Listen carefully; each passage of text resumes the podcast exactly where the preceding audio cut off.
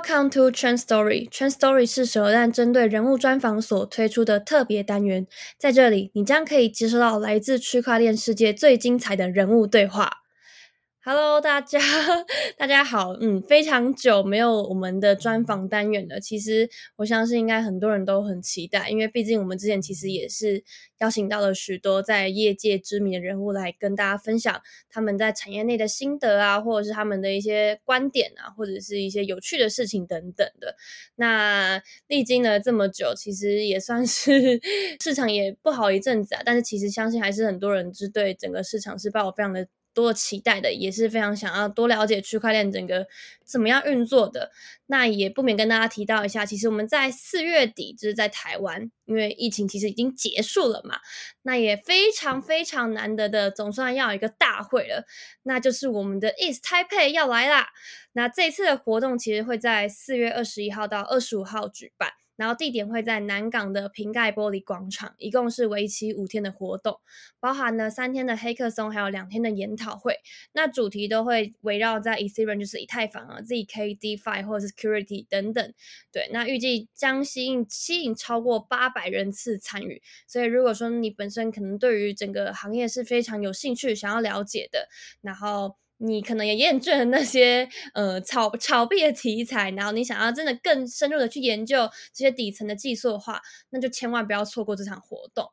那我们今天的这个节目也非常荣幸可以邀请到就是这一次活动的9位主办人之一的Martinet，然后来到我们的节目。Hello Martinet， 可以先请你来段自我介绍吗？让我们的观众认识一下你。嗨，大家好啊，我是Martinet，然后我是目前在 Quantstamp 这家安全审计公司担任Head of Developer Relations。那先可能从更早之前讲起吧，我其实从小就是低贱，在成人前就违法都是在逃学，全部在家自学，然后交大是第一所学校，所以就有点奇怪的状况。然后那时候在交大读主要是硬体安全，但中间又各种歪楼。就是我在念书的时候，然后就跑去做资讯教育相关啊，包含这个设计教育桌游，然后翻译国外的那种资讯书，然后给小朋友的这样子。因为本来就在家自学嘛，所以其实算是在教育业里面，然后就对这很有兴趣。但后来是有一天晚上，就是我已经差不多要决定走资讯教育了，然后已经谈好一个课程，然后就收到一封信说，哎，我上了这个加拿大 Waterloo 的资讯工程，我就想了一下，好，我来做资讯工程，然后转过去，所以我就跑到加拿大去念书了。对，这是一个很突然的转折呢。对，然后就那时候想一下啊，还是 software 是好 scale 的东西啊，所以但其实都还是在我喜欢的这种资讯上面啊，或者资讯教育上面，所以就跑过去念书之后，然后就后来就在这个 Quantstamp 这边工作了。因为 Quantstamp 其实主要其实也是从 Waterloo 那所学校起家的，所以就很多人在那边就被收进去了然后现在呢，我是间歇性的数位游民，就是偶尔会跑来跑去，偶尔在台湾这样。懂。所以你现在也在台湾对不对？但是就是会可能在各国家穿梭之类的。对，就是我通常在四个月在台湾啊，然后可能四个月就开始决定不行了，要到处乱跑，就开始跑。很自由。其实在这个产业里面，其实好像就很多人就是都能够这样子自己自由的选择工作地点，对不对？真的，像我们公司就完全没有办公室。然后大家所有人都是 remote，所以也不少人就是到处走来走去一边工作。反正最主要的是你要能够把工作做好。我觉得其实就回到我觉得比较喜欢这样啦，就是它是很重实质的，然后不是形式的。对，我觉得这个产业就是这样。确实是，但是就是相对的，可能自控力要非常的高，不然就很容易可能就是躺在家里，然后或者是出去玩，然后就忘记要工作这样子。真的，所以那种挑人啊，或者是就是找人进来的时候，都要特别找那种就真的是对这个东西很有兴趣的，然后就本身很有热情，对啊。懂，了解，完全了解，因为必须要有非常大的热情才有办法，就是才会想要一直做一点事情嘛，才不会就可能想要跑去休息或者是休闲之类的。对，真的，确实是。那我自己个人是有点好奇，就是你刚刚有提到某一 part， 就是说，那天晚上其实已经有确定要走资讯教育，但是突然收到资讯工程的，就是算是也不是应聘，就是去学校念书的一个确认书嘛。那当下是因为你好像听起来是你已经也下定决心，原本要走教育，但是突然就收到了工程，是当下是拿到信的时候是有什么样的感觉？为什么会让你决定要去加拿大再念书呢？我其实当然就是同时在冲资讯教育的时候，我那时候也同时有申请啦，然后就手上就是两种牌，然后我就在想说，当下拿到那个申请就是上学校的那个书的时候，然后我就在想说，哪一个之后我对世界可能会有比较大的 impact， 然后我其实在做这个抉择，然后就在想说哪一个方向可能会是更好，因为我之所以会做资讯教育，也是觉得说那个影响会很大，就是对于未来就是可以教更多的小朋友，然后知道。让他们学这些东西，然后很早就学，对，我觉得这本身影响也很大。那但是在考虑的时候，我其实都用这个方式在想，然后那时候好像资讯工程是走得更好的，而且其实可能这有点跳到后面的话题，但是其实我那个时候就已经接触了 blockchain， 所以。Oh.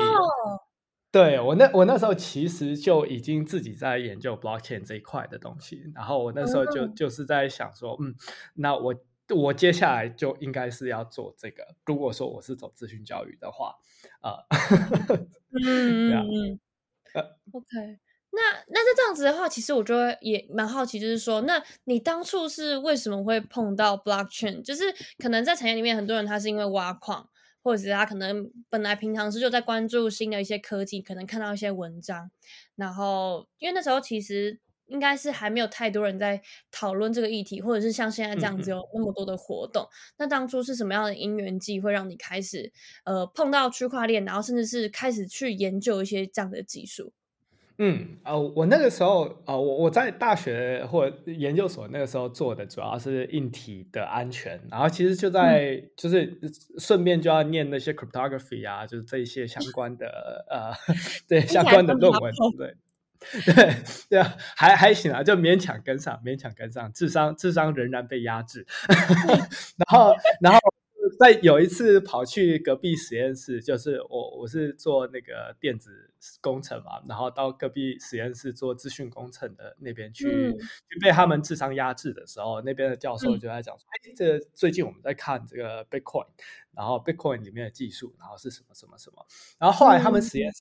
也就是有几个人的论文，也就是譬如说跟那上面的 mixer 啊，或者是以前这些相关的议题，或者安全相关的议题都。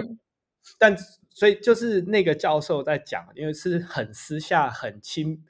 讲亲密有点奇怪的词，但是我现在中文越来越不好就是那种我听起来还不错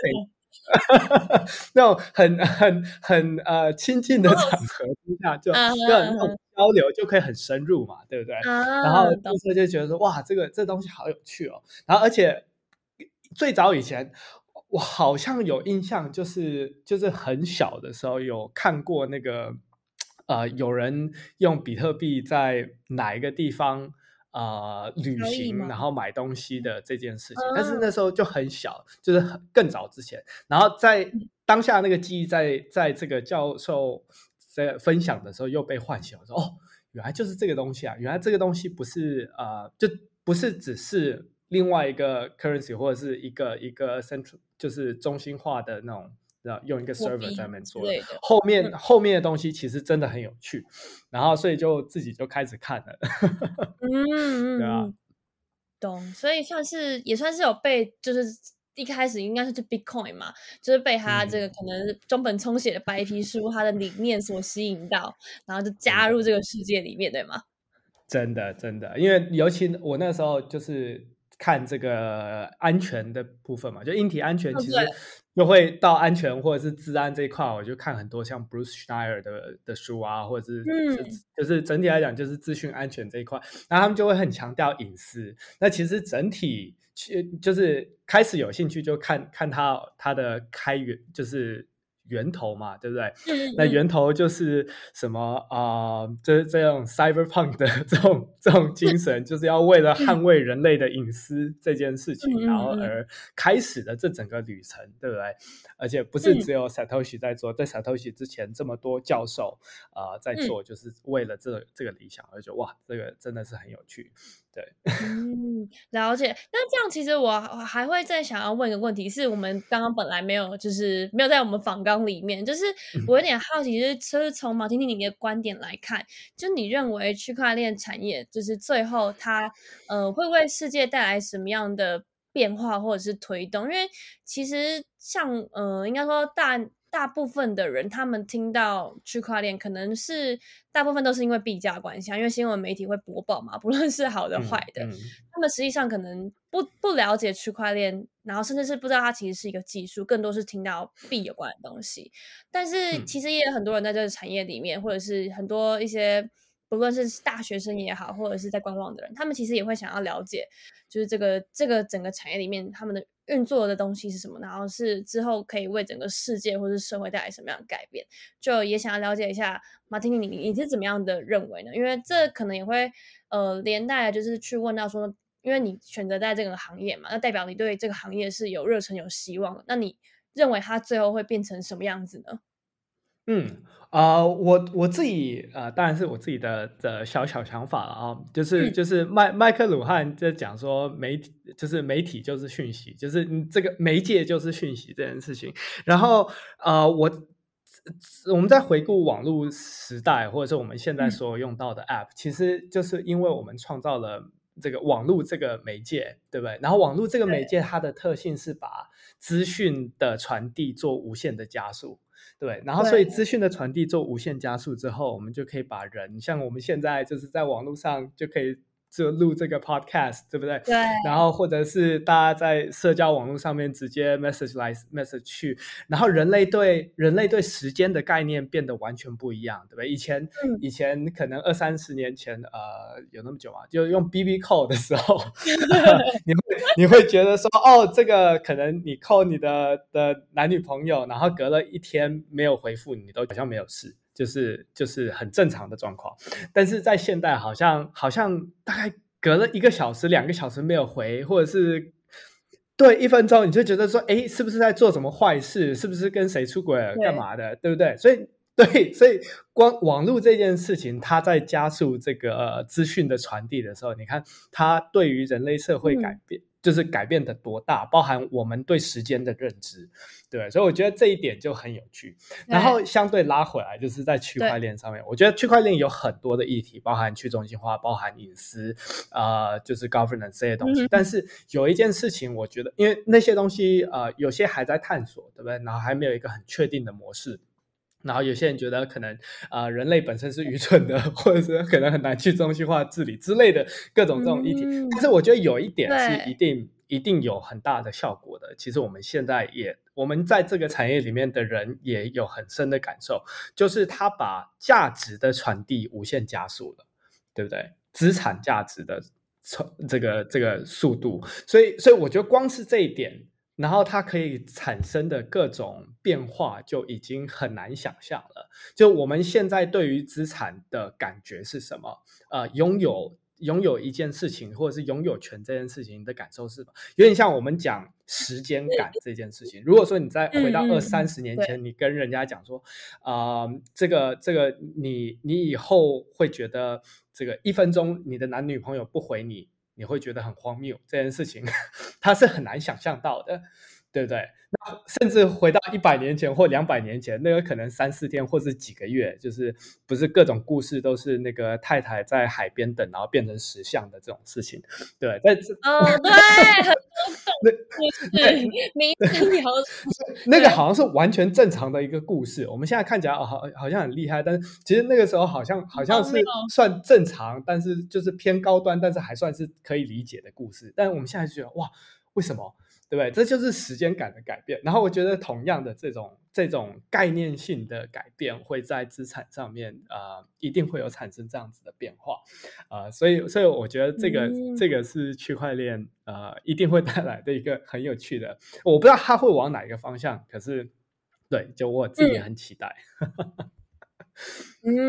懂，对，确实是很有趣，因为其实像我自己个人算是一毕业就接触到区块链，我就觉得整个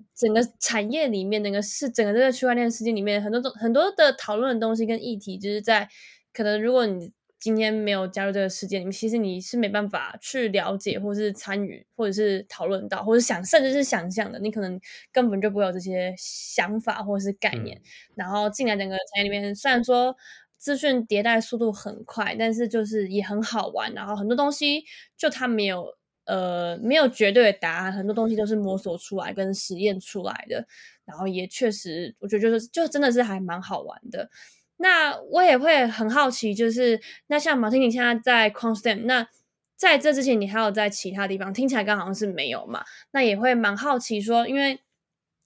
在区块链产业工作下来的整个心得大概怎么样，跟你之前在可能做一些资讯教育啊，或者是一些其他之前的 project 工作下来，你觉得在区块链产业跟非区块链产业有什么样不一样的地方吗？我觉得最主要是人吧，所以就我之前在就是在念书的这段时间做各种 project 或者是去实习这些时间里面，其实大家都还蛮传统的就是尤其是做教育的时候那你就会接触到老师，那我自己当然已经有这方面的经验，因为从小就是这个违法逃学的人，所以知道就是其实我之前就是第一卷可以这么想，然后就知道说传统的状况大概是什么样子所以我一直觉得区块链这边对我来讲最有趣的就是人的，目前是人的组成是最有趣的对不对？因为大家会跑到这个领域来的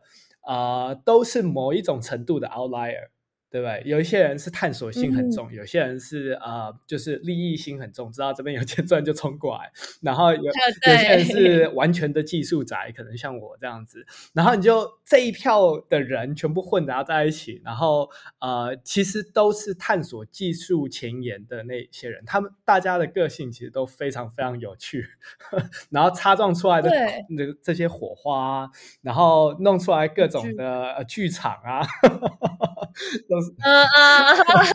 always 这也 drama 真的是很多always better than Netflix right 对，真的还要从我们这里取材了呢真的所以我觉得这个是这里面区块链产业我觉得最不一样的地方，就当然除了科技以外啦，对，但是对文化上面就是这种各种火花的擦撞就是很难我很难在其他的产业看到，就包含 AI 产业，我有很多的同学，厉害的同学都去弄 AI 产业，就看起来就是很像就一般的产业啦就是一般工程师的样子我不知道我们的观众会不会觉得有点没办法融入，但因为我自己在这产业里面，我大家可以理解 Martin 你说的，就是有很多很特别的人，然后大家其实都非常的有想法，然后而且我觉得大家会很愿意把自己的想法提出来跟大家讨论然后可能一有一些共同的地方或是觉得可以做的地方，他们就会立刻去做，但是如果你今天就不在这个产业里面的人，可能顶多聊天或者是讨论的东西就是今天狒跑出去还没回来，或者是一些其他比较无关，我觉得也不是无关紧要，但是可能就是无关紧要的一些话题就比较没办法为自己的生活带来一些改变啊，或者是实作什么样的东西，比较少数啊，对，所以我觉得这个产业里面的人对我来说，我觉得可能是更有目标性，就是他们会更愿意去实作，跟也确实是比较有想法，大家虽然说可能如果 over 一点的话就是会有点天马行空，但是大家其实都是很乐于就是去讨论一些新的 idea， 然后去激发碰撞这样子。那接下来的话就是也会好奇，因为毕竟刚刚 Martin 有提到说这个产业里面的人很有趣，那你可不可以就是也特别分享一下你在这整段旅程中，你有没有什么碰到什么特别的事，或者是非常非常让你有印象的人，就让你印象深刻？哇事情也不少。我记得哦，其中一个拿出来讲哈，就其实算蛮早期的啊、我才刚开始进来没多久，然后就是见证疫情之初，对，然后见证 MakerDAO 的 Black Thursday， oh. 然后对，然后那个时候我们公司也在参与救火，因为他们也是就是我们公司的朋友啊， 对吧？然后我那时候在加拿大的那个办公室，那时候我们还有办公室，就一直加班到半夜。然后我们那时候做两块，一块是就是哇他们出来 auction， 然后我们就要帮忙买下来，然后就是等于是恢复他们的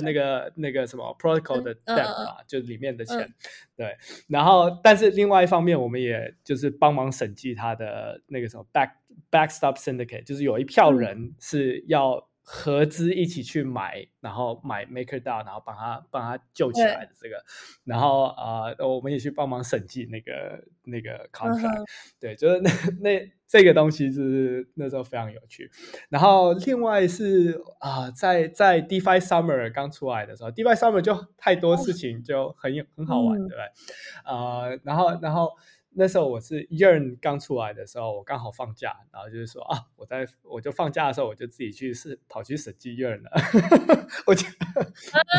对，然后后来就出一份非正式的报告啊，然后也有跟 Andre 稍微聊聊天，然后收入到 Week in Ethereum 这样子。那我觉得就是怎么讲，这个领域很容易发生这种就是。很现场的事情，然后突如其来的事情，然后你稍微就是你稍微工作狂一点，这样讲好像有点怪就是你稍微就是去 dig in， 然后或者是就卷起袖子，然后下去帮忙的时候，其实大家都很开心，因为其实这个产业我觉得目前为止也不大，对不对？然后大家就是互相帮忙的这种感觉，然后就你卷起袖子来，然后下去看，然后下去帮忙的时候，然后你也会感受到，就是社群其实都很近，就是大家之间的关系都非常非常紧密。对，我觉得这个是很有趣的一个点。那如果不去卷起袖子下去参与的时候，有时候你会觉得说啊，好像这些人好像特别远，但其实不是。其实你有时候就写个几份code，然后对他们觉得很有帮助，或者是写了几份 analysis， 就是那种分析报告或什么，然后他们觉得很还蛮重要，他们其实就会跟你有接触，然后就说哎，这又是另外一个非常有趣的人，就也不会是那种什么远在天边的这种啊。人与人之间的关系其实很近，然后很多你本来想象以为很远的那些公司啊，或者是有抬头人，其实都也会很愿意听你的一些建议或者是 feedback， 都会因为你所做的事情受到一些影响之类的。对啊，像我们公司有一个员工早期的，其实他就是单纯就从社群的人出来，他就是社群人，然后他就自己卷起袖子，然后帮忙 coding， 然后我们就看到就觉得啊，这个人好强哦就把他拉进来了，对对对，不要，然后就现在在 Quantstamp 对吧？对。我觉得比起就是这个东西，其实在一般的公司或者是在产业内，其实比较少见的，就是。我觉得整个区块链世界里面就是真的很社群导向，对，就是你可能就是提出你一些的想法或 idea， 然后愿意跟大家交流，都是就是人跟人之间的那个关系是很紧密的，那接着最后也会蛮想要，就是毕竟这是我们今天讨论的主题嘛，就是这一次的活动，4月底的活动 ETH Taipei，那Martinet身为就是9位共同主办的其中一位，那我们今天也想要问问看说当初是为什么会想要发起这样子的活动。对呀，有好几个原因哦。一个是我们自己就是一群科技宅，然后想说哎，我们要找很强的人过来一起聊天，然后呢，让他们吃台湾食物，让他们以后再也回不去，或者是台湾在他们脑海留下一个很好的印象，这样就是用美食攻占他们的脑。好吃台湾好吃，真的蒸奶、臭豆腐那些，对，最好把他们喂胖，然后进不了登机口这样子啊。所以只来台湾吧。对，但另外一个很重要的原因是在疫情这段时间，其实就是在疫情之前，台湾其实有定期举办这些 conference， 然后其实国外的人也会来台湾，对不对？然后就是在这边参加活动啊，然后跟台湾的人。这些团队交流，但是因为疫情台湾防疫规定的关系，其实有还蛮大的影响，对。然后这个因为我们开放的稍微慢一点点，然后你就可以看到其他亚洲国家开放起来，然后办了好多活动，对，然后办了好多活动，然后现在欧美的人在想到亚洲这边有什么区块链相关的重要的国家或者是地点的时候，他们脑海中想到的是韩国、新加坡、香港，然后越南、日本， 对不对？就是这些地方。然后台湾，对，台湾就反而有点被遗忘的感觉，对不对？就是有这种可惜的地方，但明明我们这边其实很早也就有，很早也就开始，然后技术力其实也真的很强，因为我们在这边找的时候，对，就在这边就可以找到一堆很强的研究员，然后这里面有很多很好的团队，对不对？所以我们其实办这个 East Taipei， 另外一个很主要的原因就是想要让这个连结重新强起来，因为我台湾 officially 开放了，对不对？就是，所以让他这个趁着这个机会，然后把国外的人再邀过来。那我们因为我们举办时间是4月21到25，刚好是 ETH Tokyo 的后一周，就 ETH Tokyo 在前一周嘛。我们说，我们知道很多人，就是要欧美的人都跑过来亚洲。对，然后我们就用这个机会，因为他们都已经要来了，那你为什么不顺便来一下台湾呢？也用这个东西来作为一个拉力，然后拉我们的国际团队这边的朋友，然后拉到台湾来玩这样子。对，这听起来就很不错，因为大家可能去完日本之后，哇，去休息了，然后又可以来台湾继续吃好吃的，然后还可以听到很多就是精华的内容，我觉得听起来就非常的吸引人啊，真的，所以我们这次其实也真的拉到不少，就是我们觉得很开心可以拉到的这种国际团队来，然后所以我自己看议程或者 workshop 就自己也会挺兴奋的。就是身为技术宅的快乐。对。但我觉得这当然都是好的，因为毕竟身为主办就是希望可以把整个活动办得妥妥帖帖的嘛，然后让来的人都有的吃，有的学啊，有的玩，然后不论是来参加活动的或是来讲的人，他们也都可以接触到，可能是就像我们刚刚说台湾有很多很强大的一些技术啊或者是研究人员这样子，大家都可以互相的彼此再重新交流一下。那也会好奇说，那这个活动的 TA 或者是说你们就是Martin，你们觉得怎么样的人其实会很适合你们建议他们来参加活动呢？我们这活动5天嘛，所以其实很长，然后真的要去看的话，其实可以看成2场活动，因为我们前面3天是 Hackathon， 然后后面2天是会议。然后前面3天 Hackathon 呢，我觉得就是从初阶到进阶甚至团队都可以，因为我们 Hackathon 那边其实也有安排一些活动是让初学的人可以上手技术，所以即便你今天是对区块链想要入门我们其实都有，我们有安排这个就是有准备那个 instructor 就会教你有点像 bootcamp 这种形式，对，所以这一部分就是想要 ramp up， 就是让国内的这些新手，然后厉害的开发者们，对不对？然后进到区块链世界，所以这个是 Hackathon 的一部分。但是同时呢 ，Hackathon 也有目前我知道就已经有100万的奖金了，从各个不同的 protocol， 对不对？不是美金啦，可惜不是。是台币，美金的话那可能连我现在都要去报名参加了。美金的话全世界的人都来了，但对，现在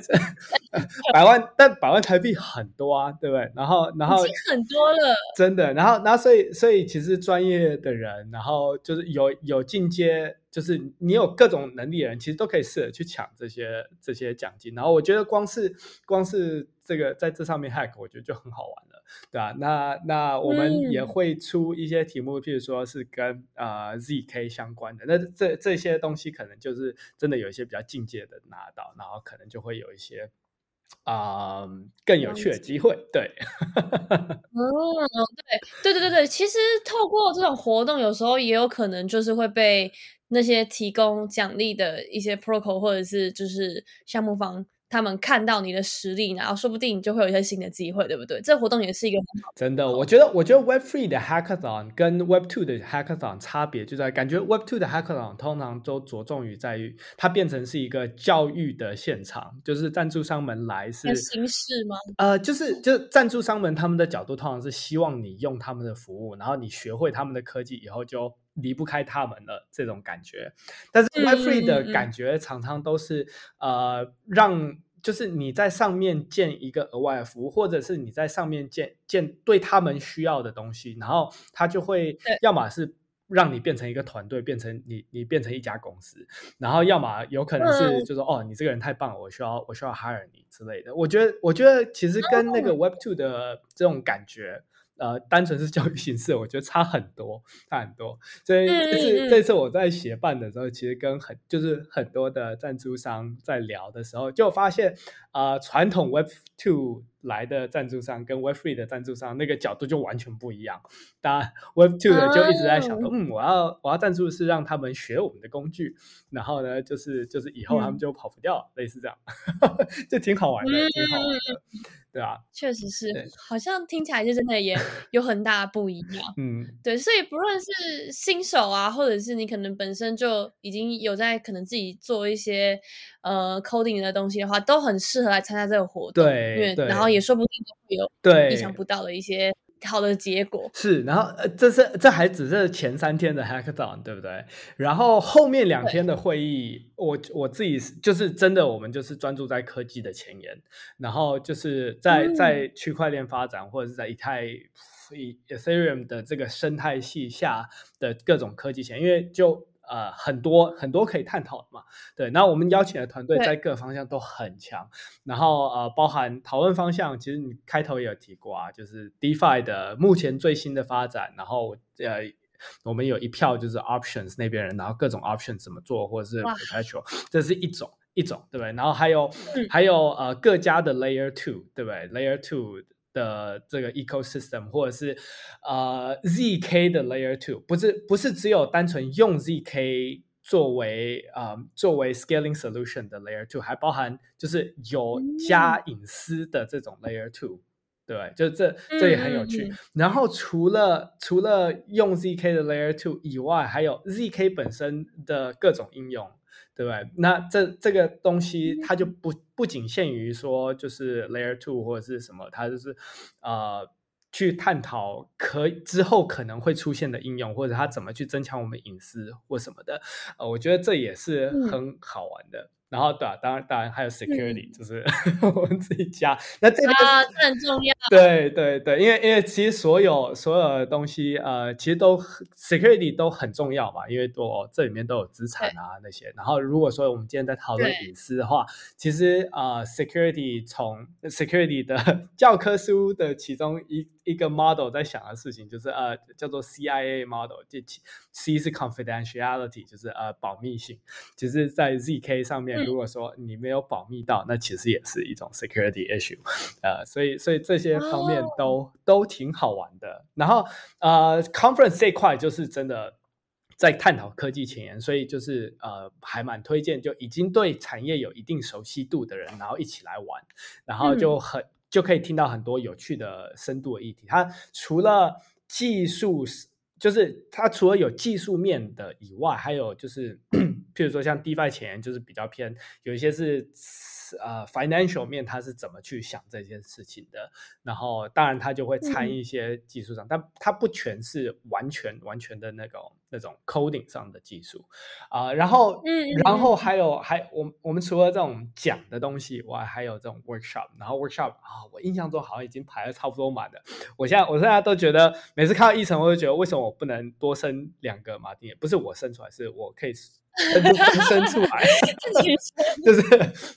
好想要所有东西都参加。那 workshop Trival Bits 也会来啊，然后那个 Tenderly 也会来，然后他们就是办手把手教你怎么去用一些工具，然后去看 transaction 也好，或者是去帮助你去 fuzz 你的 contract， 就是这些就是非常 developer， 就是给 developer， 而且是非常怎么讲啊？那个用中国的话语来讲，干货啊！哦，非常干货是呗，是吧？硬核。精华又硬核的干货，这个错过绝对是可惜，真的。对，一定要来参加。对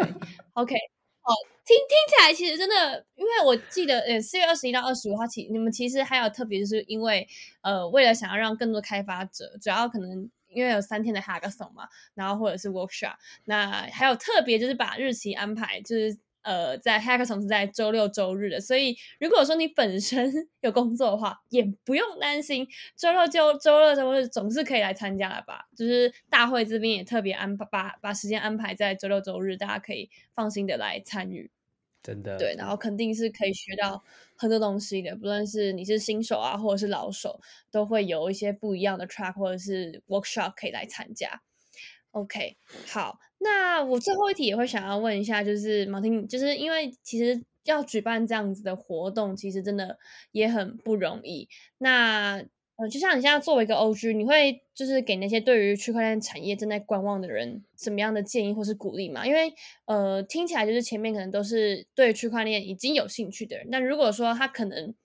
还在看，然后他可能当然也对这次的活动有一些兴趣，但是如果说以你的角度的话，你会给他什么样的建议呢？就让他可以更快速可能对这个领域产生兴趣，或者是就直接报名买票进来这个活动。yeah， 我先讲，我不确定我算不算 OG， 就我一直觉得我还是一个实习生的那种感觉，就是随时都在学。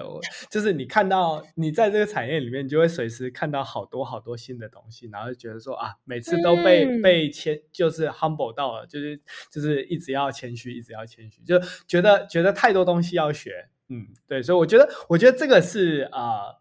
怎么讲？如果说你是在很喜欢分泌多巴胺的人，对，就是你需要生活有各种刺激，然后觉得需要各种新的知识来轰炸你的时候，我觉得这个区块链产业真的是这样子的一个地方，就是太多的东西可以玩，真的就是而且是我今天单纯从技术人的角度来讲，它其实就真的很好玩，就是你可以看到各种人在组合尝试各种新的东西，然后可能在用上那个 cryptography 那边，然后做 multi-party computation 啊，或者是或者是那种 Shamir secret sharing， 然后用各种以前已经，如果说你是已经对那些东西熟悉，然后你就看到他用这些技术再去组合出新的应用，然后这都很有趣。然后甚至是说，因为区块链的发展，然后发展了 Zero Knowledge 的这个技术跟框架，然后你接下来又看到 Zero Knowledge 的技术跟框架，然后去溢出到外面去做。其实一些不是区块链的应用，其实也都很好玩。就是这个东西，我们其实现在已经看到一些艺术，就是从 Zero Knowledge 那块，因为 Zero Knowledge 以前是一个比较冷门的议题，然后但是因为 Blockchain 有超强的需要之后，把各种框架拉起来，然后其他在产业外的人发现说，哎，这可以用，还蛮好用的，对，然后就会看到这些技术上面就是开始发展出新的东西，除了区块链以外也都还有，所以区块链其实是一个我觉得是这样，就是得失心放下的话因为我们在这个产业待了一段时间，大家可能都经历过好几次的 quote and quote 黑天鹅，对不对？就是太多了，然后各种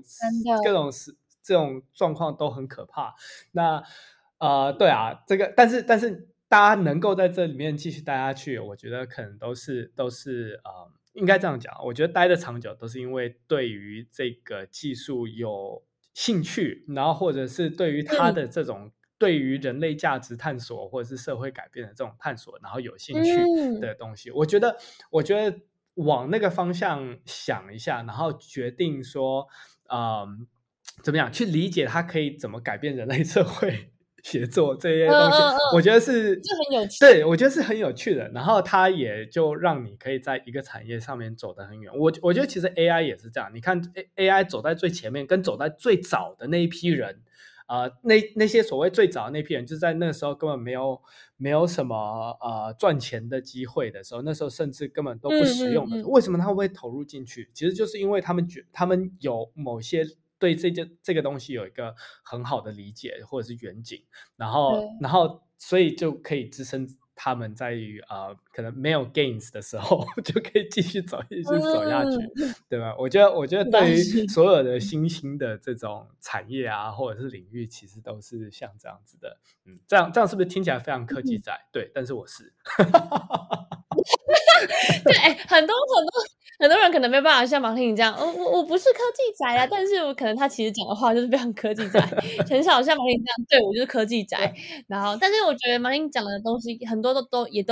正，就是很有趣，很有意思。就是如果说你对于整个领域或者区块链，你可能是抱持着一个问号，或者是有点想进来但不敢进来，有点想进来又不敢进来的心情的话，我觉得就是也不要想太多，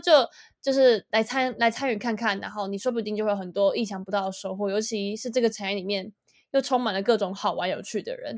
真的，如果想让自己的生活充满各种挑战啊，或者是突如其来的事情的话，如果你不想让你生活一成不变的话，就非常欢迎加入这个产业。对，真的 OK。 好，那我们最后也就是来到我们的一个广告时间啦。我们可以就是请马丁最后也是跟大家说明一下，我们如果说好我听了这次 podcast 或是我看了好多的资讯，我真的也很想要来参加这些活动，那可不可以请马丁你来介绍的仔细一点，或者说我现在应该要去哪里购票呢？有什么样的优惠吗？这样对，所以像我们刚刚提的整个活动，我们21号到25号，然后如果说你是 hacker 的话，21号到23号是 hackathon， 然后这边是完全不需要票的，就是免费来，然后有100万奖金等你拿，对不对？所以赶快来，赶快参加，那超划算，超级划算，我自己都很想要报名在玩的，因为里面其实有很多题目是我觉得很有趣的，然后我报名的连接官网的话是 ethtaipei.org， 所以 ETH Taipei.org。org 这样子，然后 okay， 对，然后那上面有一个连接就是 hackathon， 然后你就会直接到我们的一个合作伙伴 TaiKai Network， 然后那边就可以去报名了。对，所以 hackathon 就是这样报名。然后 就是要买票的话呢，就是在同样的网址上面有一个 ticket sale， 然后这个折扣码嘛，这个我相信手游蛋这边是会有一组的所以对，输入 Grenade 5566 可以40% 的折扣哦，天哪，这超级划算的，真的，所以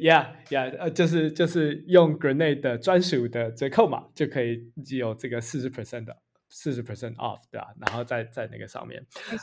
我现在我不知道早鸟票要关了没，好像快了，就是我们内部已经开始在讨论，因为其实开始人数开始在增加，然后我们也不希望他人太多，所以就对，所以抢票要抢要快对啊，真的好，所以如果听到这里的话，你还没行动的话，你现在就赶快行动，现在赶快上官网去购买，然后记得要输入手榴弹的优惠嘛，才享有 40% 的折扣。那也真的是非常感谢马丁你今天来到我们节目，然后跟大家介绍一下你在整个产业的一些心路历程啊，还有以及就是对于这次的活动，想来的人可能可以获得什么样的收获，或者是你认为加入这个产业有什么样的好处，都非常感谢马丁跟我们分享这么多。对，那如果就是还想要了解更多的话，我相信大家可能也可以去LinkedIn或者是在 Twitter 上面找到 Martinet， 然后可以去问他更多相关的问题，或者是你就是也是买票，然后你就来现场找 Martinet 对，就看说不定可以拜他为师之类的。对，但总之非常非常欢迎大家就是可以去参与这一次在4月底的盛会，那尤其又是台湾的活动，其实就是自从疫情以来也都已经就是几乎是没有这样子的机会，然后可以号召到很多国外的就是都非常有实力的讲者跟团队来到台湾，然后还可以去做3天的 hackathon， 然后甚至还可以拿到奖金，这个是非常难得的机会，所以大家一定要就是尽快的报名，不要错失这个机会。那我们今天也就是非常再次感谢我们 Martinet， 然后我们的节目也就到这边。如果还有更多问题的话，也都欢迎留言让我们知道，或者是就是也可以到East Taipei 的Twitter 或者是官方的一些相关连结，可以找到官方人员，然后会为你做更多的解答。那我们今天就到这边啦，感谢大家的收听， yeah. 大家拜拜。Yeah, 谢谢大家，谢谢刘刘，大家随时找我聊天，拜拜。